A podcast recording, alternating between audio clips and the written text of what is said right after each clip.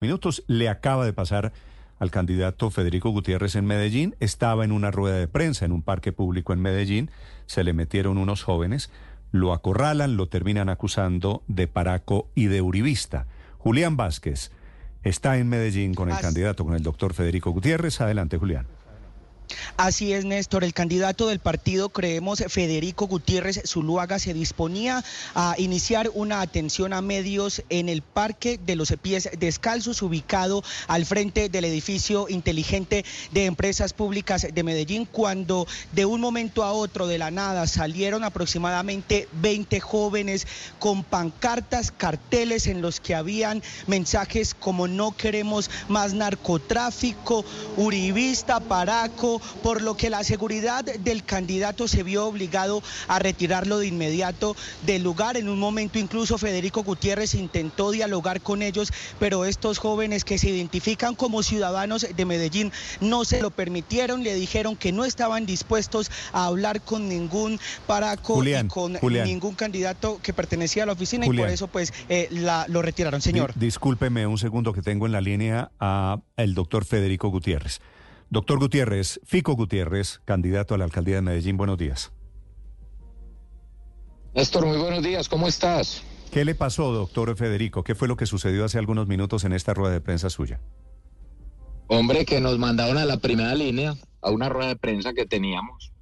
¿Cuál que jóvenes? ¿Que cómo van a hablar en nombre de los jóvenes de la ciudad? Jóvenes, jóvenes mejor dicho, es lo que hay en la ciudad con oportunidades y lo que vamos a buscar es para ellos muchas más cosas. Y de violencia al que llegamos es gravísimo. Y yo se aprovecho este espacio, Néstor, para decirle al presidente Petro que controle a su primera línea. ¿Qué garantías tenemos a cinco días de elecciones? Los candidatos que nos hemos declarado en oposición a su gobierno. Pero acláreme. Entonces nos mandan a la primera línea, llegan allá, no dejan hacer la rueda de prensa. En eso estamos hoy en Medellín. ¿Cómo sabe usted que estos muchachos que lo interrumpieron hace algunos minutos son de primera línea? Néstor, hace pocos días la misma primera línea sacó un comunicado donde decía que a toda costa tenían que evitar que nosotros llegáramos a la alcaldía. Y yo le digo algo, nosotros estábamos en una rueda de prensa al frente de PM, porque estábamos ahí hablando con los trabajadores de PM, yo diciéndoles aguanten estos dos meses, vamos a recuperar la empresa.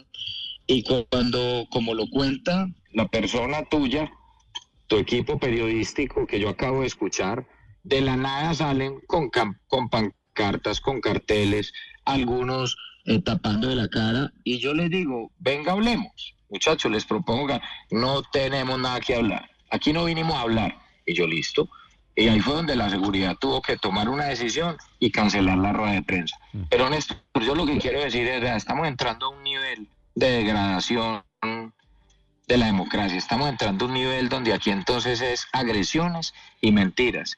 Y así va cerrando esta campaña en Medellín. Quienes generan un odio en Medellín, quienes están instrumentalizando a tantos jóvenes para la violencia, pues nosotros les decimos no y no nos vamos a prestar para esa violencia. Aquí lo que vamos a tener es oportunidades para los jóvenes y para la gente de Medellín. Lamentablemente nos tocó hacer eso. Por seguridad de todos. ¿Cómo le parece a lo que llegamos? Sí, me parece que es el, el cierre de una campaña que ha estado llena de personalismos, llena de ataques personales, llena de golpes bajos. La verdad, le confieso, doctor Fico, es que no me sorprende mucho, porque pues cada vez que aparecen estos insultos, lo primero que dicen es facho, paraco, uribista, narco que era, tengo entendido, lo que le estaban gritando a usted. Claro, eso es lo que gritaban. Y que falsos positivos. Hombre, yo cuando en la vida, por Dios, hombre, si alguien ha rechazado los falsos positivos soy yo. Es que cómo va a poder estar yo de acuerdo con eso, pero es que es un relato que ya tienen básicamente escrito y que los instrumentalizan para la violencia llegan con carteles, llegan con pancartas, llegan agrediendo y llegan a generar violencia, no llegan a hablar. Yo les propuse un diálogo. Me dijeron que no, que es que ellos no estaban ahí para hablar. Entonces la pregunta es para qué están ahí. ¿Por qué no pueden, por qué no pueden respetar una rueda de prensa? ¿Por qué no pueden respetar que uno esté en un espacio público hablando con la gente? No, porque ellos llegan es agrediendo. Pero yo digo, hombre, no más violencia, la gente está cansada ya de esto. Entonces, ¿hasta cuándo los derechos de unos pocos están sobre los derechos de tantos?